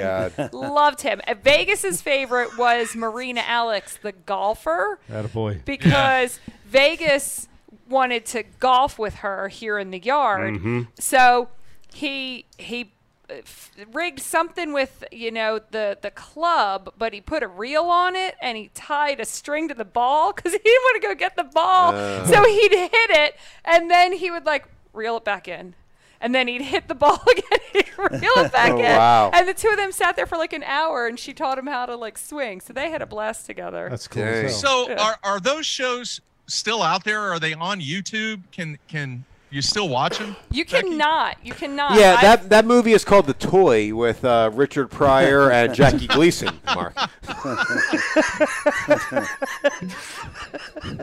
Wow. Oh come on, that was amazing, guys. Get out of here. Wow. Um, no, I've actually held on tight to them because we fully own them, and so I would like to work with another network. It, long story, but no, they're not out there. Okay. I got, I got nothing. But no, You got nothing. I I got a fishing question if I'm allowed. Mark, Mark oh man, Yeah. come on, we were having so much fun. I'm sorry.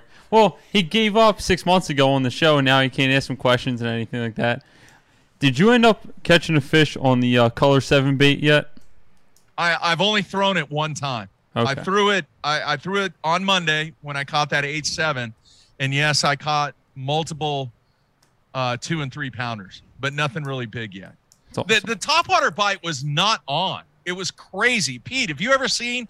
Listen to this. The wind's blowing five to ten, cloudy all day long. Great looking watercolor, shad active all over the place. They would not be aggressive on a topwater. That's like the perfect topwater condition. It sure is. They wanted nothing to do with it. They wanted the crankbait. That's what they wanted. Well, Well, they never listen to us, Mark. You got to give them what they want. be, be thankful You know? that, that, that there's even anything to want anything because here in Jersey, it's throw a stupid Senko and Yeah. sit around, do nothing, catch a couple. And, No, but that that number seven bait is amazing. What What is is it? And hang on, I think I got. He's- the- he's there's only two been made. Hang on. what? So, Damn. so what happened is Frank Scalish, the the Mhm. you know used to be Elite Series guy, Mhm. he paints for uh, Lornet, and when Mark had his incident, came back to the show, Pangrack wanted him to say, you know, my favorite color is seven, and mess people think that his brain's all messed up, stuff like that. So Yeah. Frank Still is. Frank Scalish take, took matters into his own hands and made a color on a spook called Color Seven. Yeah, here it is right here. I don't know if So you it's like the it. Area 51 of fishing. Could be. Hold There it, we hold it there, Mark. There you go. Oh. Man, Mark's That's got that though. shit on command. Oh, Dang. Okay, but but look what it says right there on the front. Seven. Don't believe the hype. Number seven. Number seven. Dang. That's a crazy So- looking th- spook. that's the the first one that he made, and he made me a second one, and that's the one that I've been using. And yes, I have caught several fish on it, but nothing big yet. Nothing big. But yeah, it's, it sounds great, looks great in the water. Uh, have you guys ever seen this whole thing? Yeah, it was the whole number seven thing. But what happened was I was in Wichita, where uh, my in-laws live, and they had an old. And I am all about going into these kind of bizarre, off the grid bait and tackle stores. Oh God, yeah. Those are those are amazing to go into.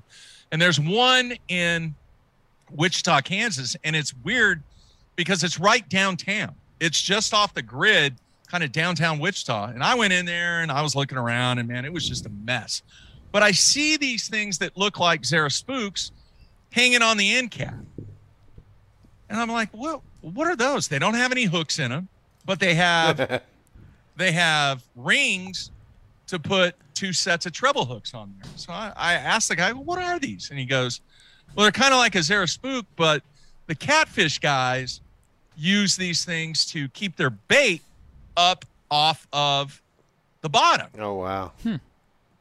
It's like, really? He goes, you ever seen anybody use them as a as a top water? And he goes, yeah, every now and then somebody will come in. Well, I have this thing about the color orange. I I like orange. Orange is one of my favorite colors. They had these really bizarre, I mean, construction cone orange looking pieces of of the catfish floaters. So I bought like six of them. I was like, here, give them to me. So when Matt and I had our one-on-one battle that we have every year, and we haven't had it this year yet, I had it on the the deck of the boat, and Matt comes over and he's like, "What the hell is that?" I go, dude, it, it, it's a, it, it's kind of like a Zara spook. And he goes, you seriously think that you're going to catch something on that? Well, we filmed the, the entire day. Like I had a camera and he had a camera. I threw that turd for three and a half hours and never had a blow up. Never had a blow up. So Frank made fun of me and he goes, look, man, he goes, I'm seriously going to paint you something that has orange in it that you're going to be able to catch fish with. Because how many, uh, how many, and and I wish I had one of those. I'd show you, but those things they look like a construction cone. They were that orange. Wow. They had a little bit of black on there, but have yet to catch a topwater fish using the construction cone. And uh, Frank took care of me on that. Put a little kind of orange looking bones on the on Keep- the side of this spook. But yeah, man, I caught caught the heck out of them. Just nothing big on Monday. Keep at it with the orange. I know uh, George Cochran on Bass U on his retirement seminar uh, said that his secret, his top secret color on stick baits is orange. Really. Orange. Stick orange. baits. Yes, Yeah. sir. One, You know- one one piles of money on it. What, I, like, what, I what- think. I what are you think. Let me saying, ask Pete? you Like this. putting Let me ask marker on it? all or? three, all four. No, they got that. The Yamamoto makes that color. I'm sorry, Mark. What were you saying? Is uh, well, no. I wanted to ask. I want an opinion. It could be short or long. It doesn't matter. Um, is color more of a confidence thing or an application thing? Application. Uh, you, I'll go first. Uh, the uh, you know for so many fishing pressure to me is such an important factor in in in color selection. You know because I think without without fishing pressure, you know the color choices are simplistic and very very easy. But once you add a 250 man field, frothing the water up for a week, uh, you've got to start going outside of your comfort zone on color uh, to be able to trigger strikes, give fish something that they haven't seen or don't commonly see. So, you know, that's what you know. Fish fishing pressure to me changes my my uh, my process on Let me, color. let me just back that up real quick. Braz, you remember uh, we talked about earlier trespass fishing? Yeah. You remember when we uh, tried to go to Davis Mill one time and there was a derby there and there was no place to park? And we, I just like looked on a map. This is before, you know, smartphones and stuff. And we rolled on uh, Shepherd's Mill. You remember maybe, that? Maybe. had the little had the little boat, the little Yeah. sneaky boat. We threw the boat in Shepherd's Mill back before anybody could get on that, and we were catching the hell out of them. They were all cookie cutters, but we were catching them so good. I had a uh, I had a, a slider head with a uh, a four inch Berkley Power Lizard on black, just catching them. I catch one. He comes up. He throws the worm. I take the fish off the hook or whatever, and I'm pawing at. I'm in the little bass, the ten foot boat with the, the bucket seats. You know what I mean? Yeah. I'm pawing at my worm to try to bring it back to put it back on the hook, and I got I don't know two two feet of line from the top from the top of the eye to the naked slider head, jig head with a hook, and I caught a bass at the at the boat with you know on a bare hook. So no pressure, they'll eat anything. Lots of pressure, you got to mess with color. There it is. Pre- Bass press- University. Pre- pressure, pressure is key. Power bait, Paul. Talk about Talk to talk about color. Well, uh, I feel like it's also a confidence thing. I mean, yes, it's an application, but it's also confidence. Like with me, give me a red shad anything, I'll catch them. You know what I mean? Red shad senko, red shad power worm. It's, it's just, and it doesn't matter what, doesn't matter the clarity of the water. It could be muddy water, it could be clear water, it could be cedar water. I'll get them. You know what I mean? It's my confidence thing. But then in clear water, I like to throw more natural colors. You know what I mean? Something like there's a lot of yellow perch, and they're a good forage fish in the ponds I fish. A lot of yellow perch color crankbaits or top waters, and then um, in the muddy waters, like I love chartreuse. Chartreuse kills it in the muddy water. You know, I just throw this little two-inch chartreuse grubs, slay like crappie and bass in those muddy waters all day. You know, so it's it's give and go, a little bit of both. You know. You said it all. Yeah. Especially red shad. I love that. Mark, when is when's the last tournament that's been won on red shad? Was that Brian Kirchhoff? Yep. Might have been That's what I would say. that and Tequila Sunrise is Yes, yes. That's the first power. Yeah, that's that- the first power worm I ever used. That was an old Yeah. Copra color tequila Yeah. sunrise. That's right. Becky's melting down right now. Motor oil. Man. Apparently, we're having a BU.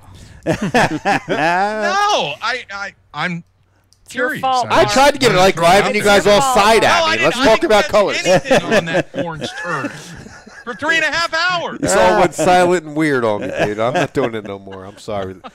Red Red Chad Power Bait Paul. What do you got? All right, here. One. See, I'm actually interviewing you guys. I'm like, You were the master. I know you just I- fell I- into that, and we all got lazy, and we're Yeah. like, just let Mark. I ask the know. question. just let Mark. You know. All right, here's the next thing, and then I think I'm out of questions. But uh, what what is going to be the next big thing in this game?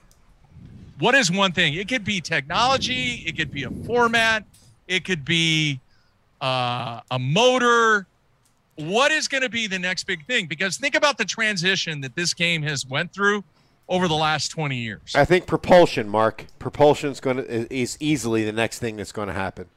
electric. Yeah, whether, whether yeah, whether it's an electric propulsion or That's- some that- form of more, you know, That's coming. It's consolidated. Yeah.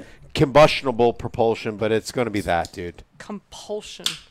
Propulsion. Propulsion. What I say? Compulsion. Did I say You said it right. I compulsion? think you said it right. That's not what I said. Propulsion. No? Propulsion. Whatever. That's a good. God that's damn a- it. that's that's definitely gonna affect things. It's gonna change things dramatically. You're dramatically. drinking alcohol and you're going to rip on me, dude. hey, can I have a beer, Jake? What are you doing? Brian, what about you? What are your thoughts, Brian? Uh, I, no thoughts? yeah, but no, I don't know. It's it's got to be with the electronics. There's a, there's another level to it. There's there's got to be. It's it's pretty insane right now, but this ain't the end of it. And I think that's where it's at. I mean, we've seen the uh, the crappie anglers with like three foot long screens Yeah.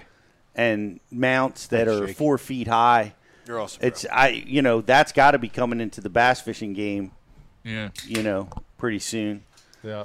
But that that you know that that sonar that that forward facing sonar has been has been the big change, right? That's been the monumental. Well, first it was spot lock. Spot lock really poles. revolutionized stuff. Power power poles, uh, Anchor. Yeah. Yep. Bucket but what's changed? But what's changed in terms of propelling the boat? Nothing. We still use the the coffee No, can. well, with well, here's the what's concrete. changed.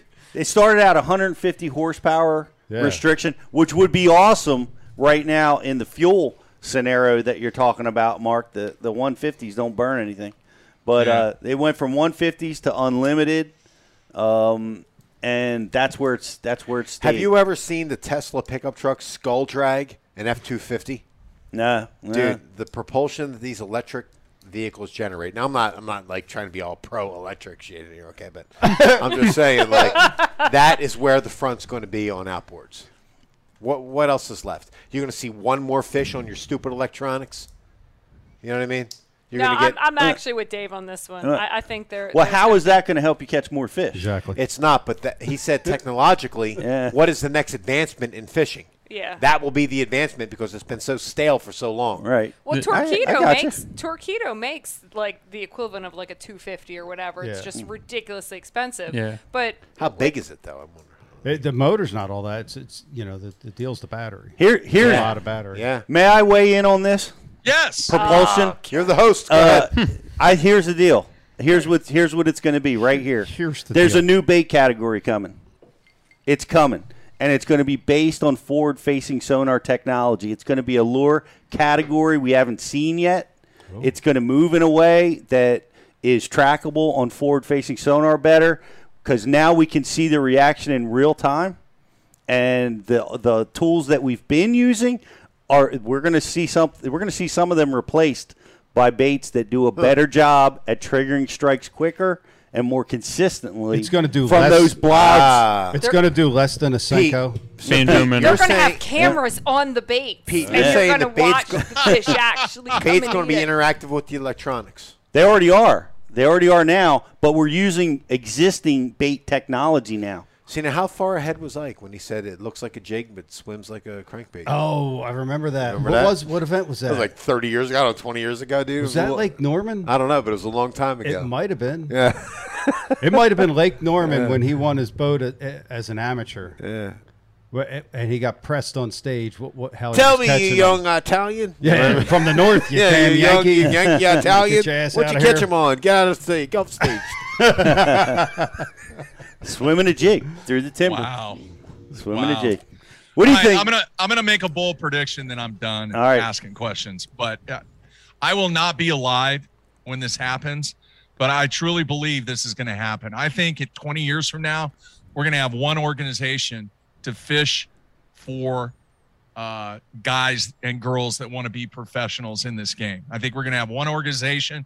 I also think that there are going to be franchise owners. There is truly going to be a league of which eight to 10 anglers are actually paid as a franchise player to compete against each other in some type of professional league format. In other words, you might have Birmingham going up against Atlanta or you know Philadelphia going up against Oklahoma City. Uh, what's left in the tournament organization, guys? Because think about it. The same thing has been done for many, many, many, many years, over 50 years. Yeah, what MLF did with the whole catch and release and all that. All right, great. You know, it is what it is.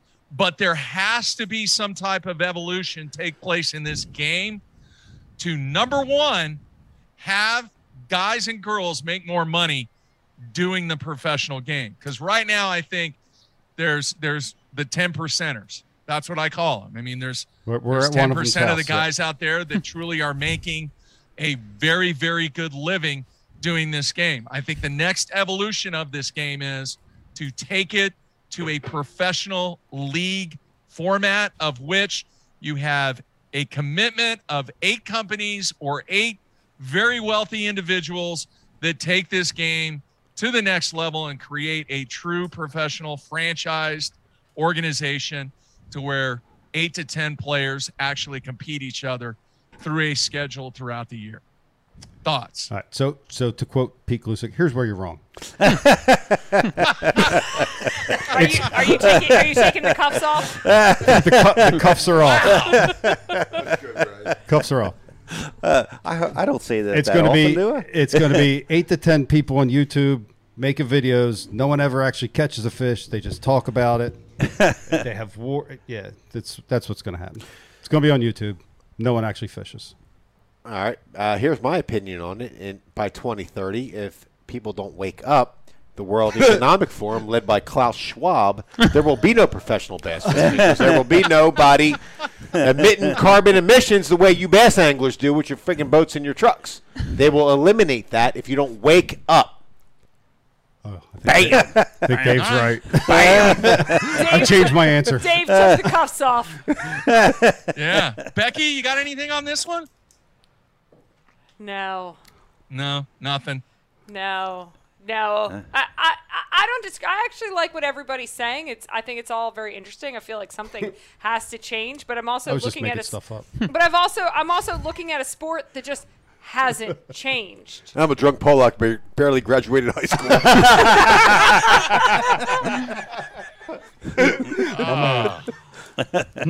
Wow. Well, Sorry, I, I, I will say though, the, the live was amazing. That was an amazing change that captured a lot of people. yeah, for sure. Uh, just being being able to watch them argue and, and catch and see what they're really using and how yeah, they're but the using sport's still the same. The It- template's still the same. Well, so is football, right? Yeah, but so they're is making money. baseball.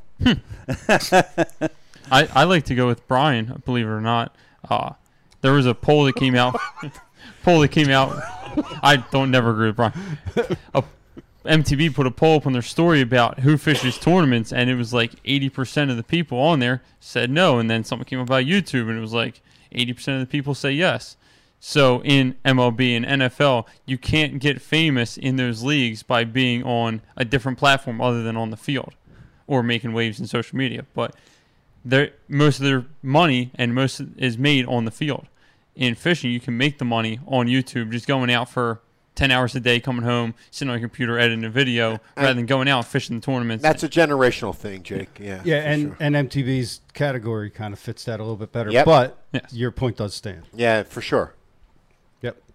I agree. That's why I said that shit. Jake, you oh. made a point that they let you have. Finally, Yes. I'm marking that one. Yeah, you I should. didn't know we banged Jake down, did we? No, I'm Oh, messing. Oh, okay. Oh, yeah. I'll, Just I'll Brian gladly help. Brian calls me. He's like, "No, just Yeah. shut up. We got it. Thank you."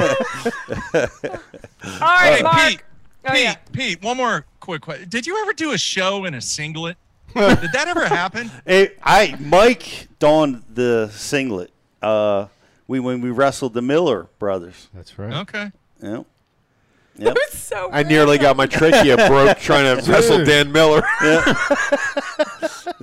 I remember that. Yeah. Yeah. I tried to I tried to get out of one of his chokes and I almost cracked my Yeah, neck. he, I had him put me in it too. Yeah. All right. That was- well, I'm s- let, let me say this real quick. Thanks for having me on. It, it was really, really cool to kind of break out of my retirement mode and, Yeah. and kind of dip my toes in the pool again and talk to uh, a lot of people that I care deep, deeply about. And Thank you. uh, hopefully, Ike Live will, Becky and Pete. will- all, all two inches.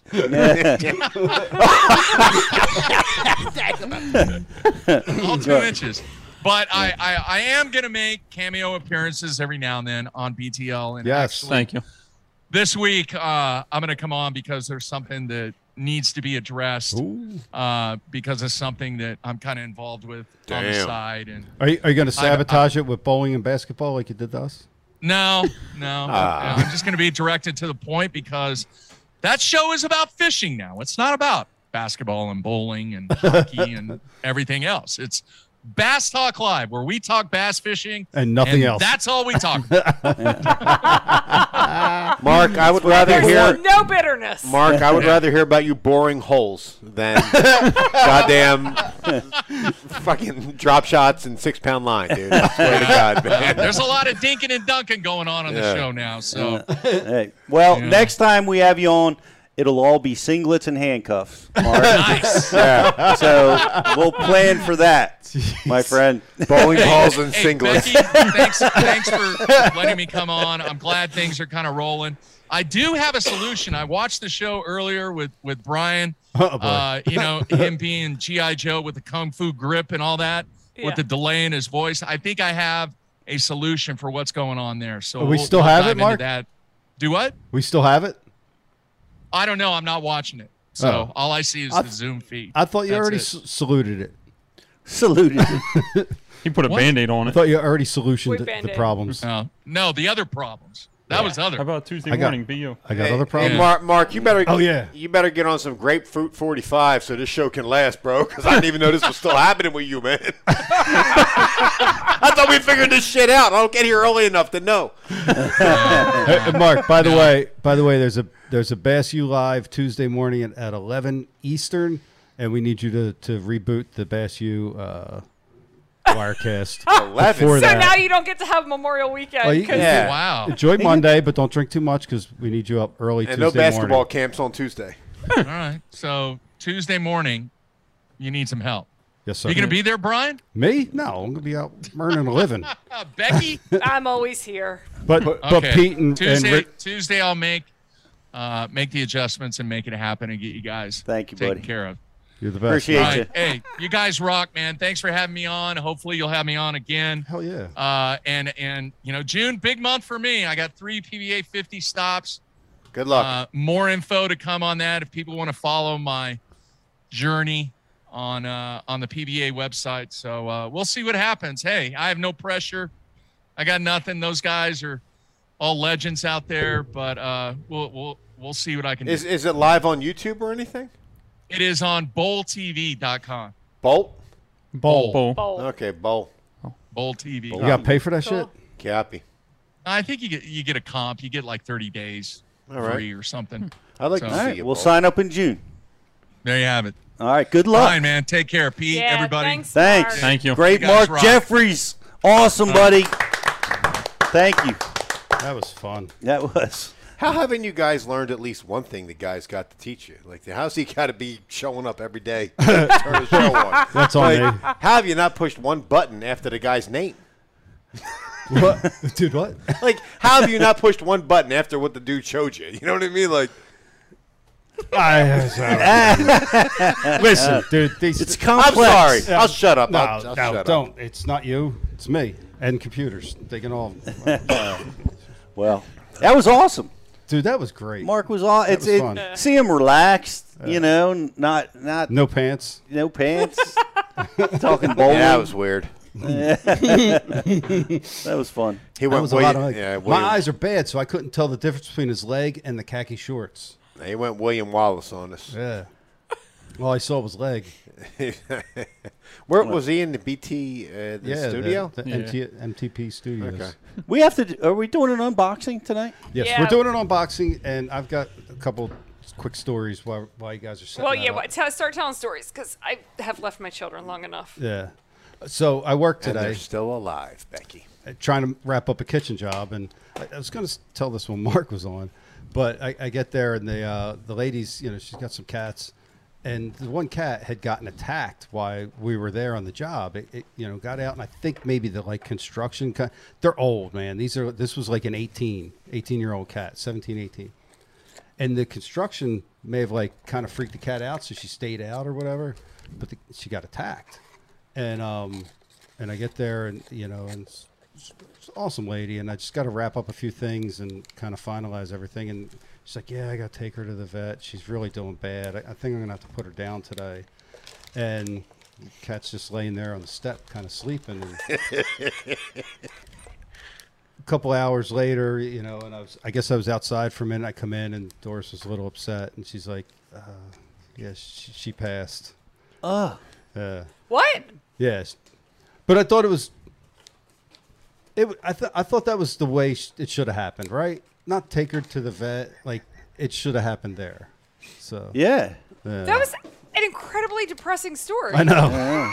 See, you're so sure about the cat on Share with step. guys. I don't want to. I don't want to be the only one suffering here. God, that thing was dead on the steps the whole time. Oh my god! I thought he was going to tell us like, oh, all of a sudden it turned around. And all of a sudden, it shot up in the air and Like- flipped some catnip. So I I of stayed on the steps. I, I grabbed my power tools and put some CPR on the cat. And What's the second story? I, well, I get. Oh, so Logan played his final um, uh, high school. So uh, this is depressing too. well, well, actually, it was yeah. um, his final high school uh, musical performance the other night, and uh, he got to he got to play a song that he composed and wrote himself. Dang. Cool. Yeah, it was really cool. That It was- really So he wrote the you know, Congratulations. composed the the, the uh, bassoon part and the piano part that his buddy played. Wow. Yeah, It's pretty awesome. I, we have it chucked up. I think we're going to roll out to it. but- Ah, Does the that's buddy have really like a piano in his house that he can? well, Logan, you know, showed him the parts. These kids can play stuff, man. Logan No, plays I a remember being in your house one time with all of them there, like just playing instruments. dude. Yeah, they it's learned wild, on right? like on their laptops, man. It definitely next level of smarts. I can't even play So- chops. so while Isn't we're on a- dun, dun, dun? While we're on a bad story, real quick, girlfriend and I come home from the store yesterday, and we hear this noise coming out. We got a lot of woods around. Hear this noise coming out of the tree. We're like, "What the hell is that?" You turn around, there's a hawk flying away with a blue jay in its grasp. A hawk took down a blue jay. Yo, took it down, and then Wow. it, God, it, it- it's flying Yeah, they're through the flying through the bushes, and the blue jay drops, and you see two other ones chasing it. Like it was it was crazy. It's part of nature. You're out there watching. Like, ah, that's cool. Well, she wants to go help the blue jay, so we run and get gloves and a cardboard box, put it in there, and watched it for like 15, 20 minutes. She's like, keeps checking it, keeps checking it, and uh, she goes out with the dog. Says, I'm gonna take the dog. I go check on the bird. I check on the bird. I'm like, oh, it's it's gone. Didn't make it, but. We got some cool feathers out of it, but yeah, it's just another another bad story of stuff. Their, fe- their feathers are I didn't legit. take any fur. Good Yeah. gosh. Do you have? Did, did something bad happen to you? no, no. I, I have a fox that's been running around the field in broad daylight all week, so that's a little unnerving. So I haven't let Quincy outside the fence this I mean, week. I mean, that means Quincy would something. That tear the something. fox apart, right? I don't know. I don't want to find out because why is it out in broad daylight? Like I, I Foxes don't, know don't even like- attack cats. I don't know if it's No, they. You're wrong. Usually They attack. out. They attack people. but they're usually not I out. know in a broad dude who daylight. got It's gotta banged. be. It's gotta be rab. I know a rabid- dude who got banged by a fox. Yes, rabid. Then he got he got lit up, living out in Tabernacle. Got tore up by a fox. really? Kid, yeah, What was he a doing da- with a it? dad on my kid's wrestling team was going in his back door at night and got attacked, got mauled. Had to be rabid, right? I don't Had know. to be. Had to be. Well, Paul nobody, Machu. nobody asked the fox if he was rabid. Yeah, you usually don't see him out in broad daylight, so that's questionable. That's why I'm a little hesitant. No, I don't know. All right. Logan, I have an amazing frog in my hand from MTB. all right. Logan's gonna play a song called "Your Mother" that he named, and uh, and let's do our unboxing. Your mother, Logan Stockel. Go ahead, Dave. Yeah, so what I am, Stay with it, man. yeah, uh, uh, it's a Tatiki frog. If you did not subscribe to MTB, you would not otherwise find this frog. Now, Pete, what I find most intriguing, check out and Power Bait Paul, check out the head to this frog. It's fortified. It's fortified. Almost like a scum frog. It's, no, no, check out. It has like a helmet on it, so you know the front of the frog always wears out after about five or six fish. It, it rides up Yep. the hook. Yeah. Feel the front of that. Ah, it's like a you. helmet on that thing, dude. yeah. Rather rad. And the hooks, of course, are laser sharp. Gamakatsu, I'm suspecting, Yeah. but Good looking frog. you would not find this frog otherwise anywhere else. And it is by T A T A K I Frog. It is uh, ten thousand fish is the is the company. That's that's Catch Co. That's their brand. Yeah. Oh, really? Yeah. Yeah. Okay, They do some crazy stuff. dude, it's got a helmet. I never would have thought of that. That company's getting out there. I, I took one for the team because I counted how many baits there were and how many of you guys there were. and uh, I took the hooks. Daiichi hooks. Hey, you can't the- catch fish without them. Nope. The, the arguably the most important. Exactly. Are we giving this box away to anybody? Nope. You can take it home. Whoever can hear us gets it. Hold on. who, who was going to hold on, Pete? Pete. Pete Gluszek. Yes. Who was getting the uh, seven pound bag? What Well, was that? we're getting one there. gonna Facebook like and share. getting Oh, who is going to win Becky dot dot dot question? Oh, nobody. Nobody. The- ah, all right. Nah, wide open. Rotten bastards. Power Ray Paul, you're next. All right, I got the uh, Joco Shaker super floating uh, swim baits. Looks like a Japanese company. Saw it on the back somewhere. But yeah, uh, Lucky John. There you go. It's a floating floating uh, paddle tail swim baits. You know. Very nice. That's Let me cool. check them out. Yeah, it's good looking boot tail. Yeah. I- interesting color for a swim bait. I Yeah. like that. I would not pick that one. I would- throw, I would- I would I like. How about you, Gives Power me doing Baseball? something unique. Would you use that? Yeah. I would use that. Honestly, I'd use that in my striper spot. 'cause stripers and paddle tails. Yeah. Go I don't know if that worked. Yeah. we'll find out later. I was I know- trying to listen to your son and talk at the same I know. time. Very hard for Your, me. your, vo- your volume Yeah. went up. You're, you were trying to talk like you were out at a club, trying to overtalk the music, the band. I was trying to listen to his son. I know. That's pretty awesome, though. That's pretty awesome that he composed it himself. Hell yeah, Yeah. man. That's impressive. Yeah. All right. Pete, Cool. Pete, what did you grab? Oh, you want me next? I got Yeah, I got a, a top order, a mischief minnow, Look at that which is which is kind of crazy because it's got a it's got a blade, and um, th- this is interesting because it's going to give you flash. I know some frogs um, that have blades Yep. built into them for the same purpose. Right, you're getting uh, you're getting that flash up on the surface. That's very very unique. Uh, very interesting. So totally unique bait. Look forward to seeing that one. Is on that the is that a uh, spy bait or a prop bait? It's a top Oh, order. I see. The blade is right there. Yeah. Okay, I was thinking the blade's like right there and there. The blade's Okay. hanging down the, the center of the bait. It's a little tangle. It's a little little dang. I want you know. I I'm interested. It looks like a walking style bait. Um, going to be cool with that flash. So, Pete, if you were to go to some place, where, like, what lake do you envision that working on? You know, honestly, anywhere that there's you know bait, bait fish around, I would use this on the Chesapeake. Yeah. You know, I would certainly would use it on the stock pond I fished.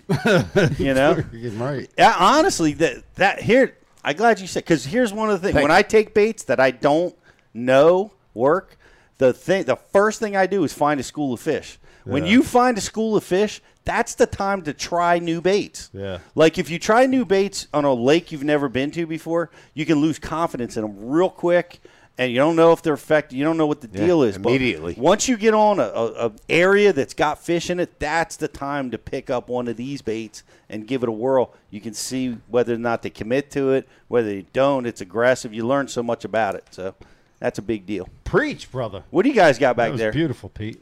I got a uh, Phoenix Baits 3 8 Arky head jig, and uh, looks like PBJ.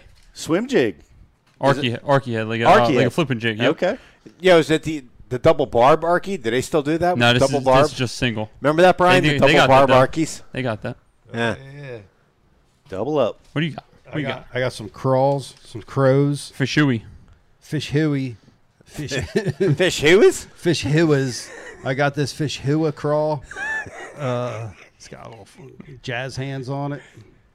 There you go, Jake. Unique shape. What do you want to talk about? It's purple. It's gonna go good on the uh, PB and J jig I got in my hand. There you Yeah. go. Purple. It's it's pretty purple to me.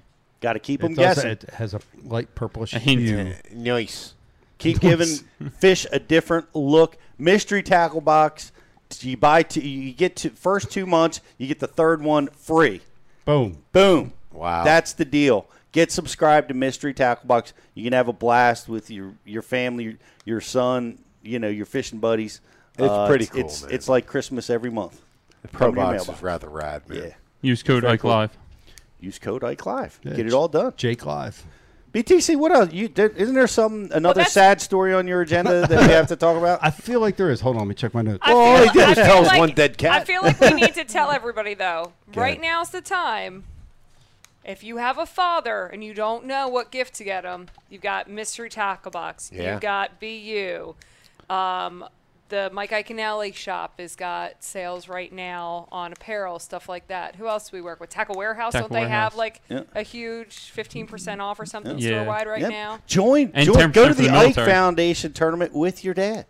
There That's you right. go. There you go. Join. And a new sponsor came aboard 23andMe. Find out who your dad is.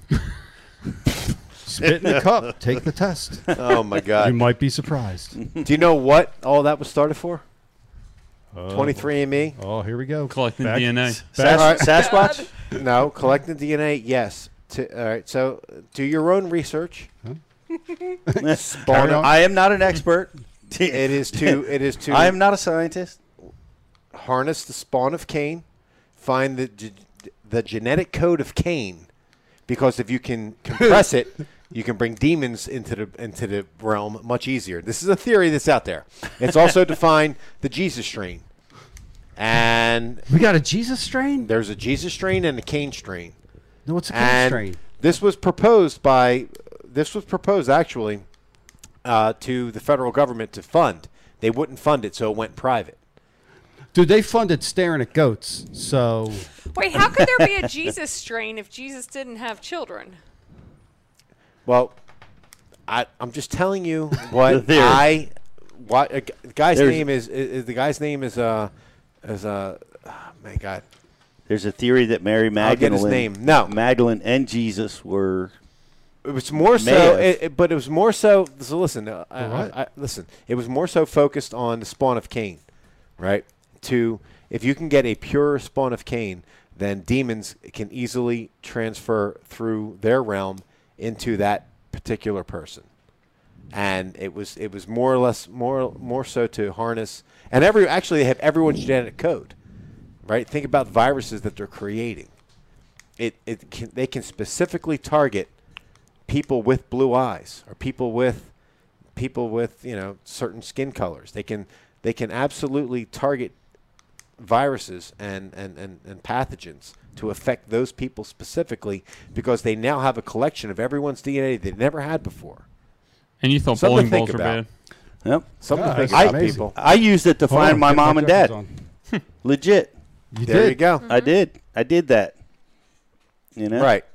So So why would anything else be crazy to think that it's possible?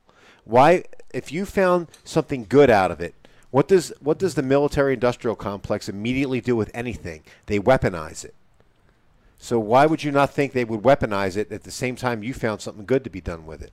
Do you think they would take all of our information and do nothing with it after 9/11? They found a reason to violate all of our Fourth Amendment rights, whether we're going through an airport, whether it's through our phones, our emails, or anything. They have the right now to listen to us where they never had that before.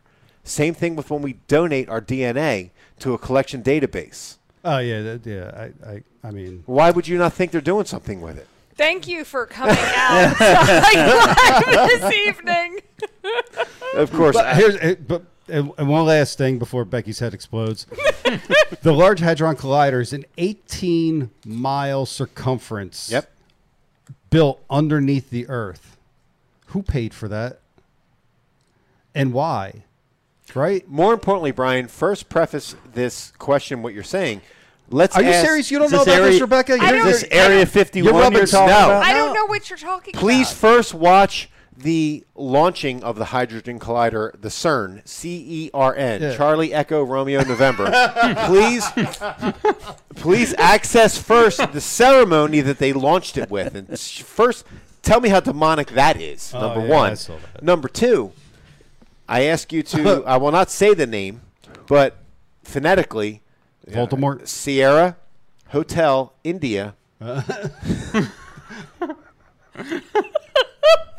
All right, Shivas is the name of the demon. Okay, there's a demon named Shivas that controls their world to our world, and it is it has been shown in uh, uh, hidden in Hindu uh, term. Uh, It's, it's like that uh, multiple-legged blue woman that has things in her hands.